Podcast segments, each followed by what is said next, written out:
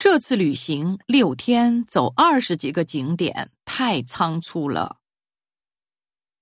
那条河污染严重，河水浑浊不清。两座建筑物之间大约间隔了一百三十五米。这款手游有三种版本。失业使他的生活发生了很大的变故。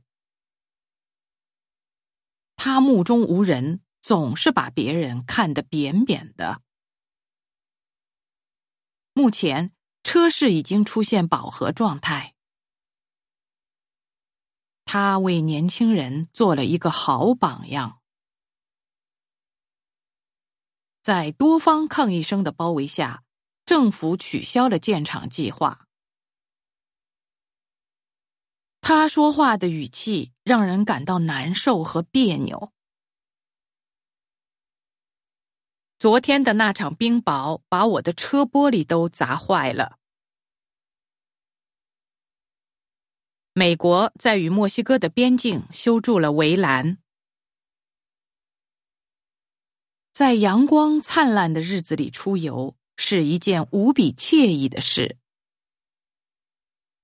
我想请你从侧面打听一下计划实施的具体时间。标语上写着：“愿祖国永远繁荣昌盛。”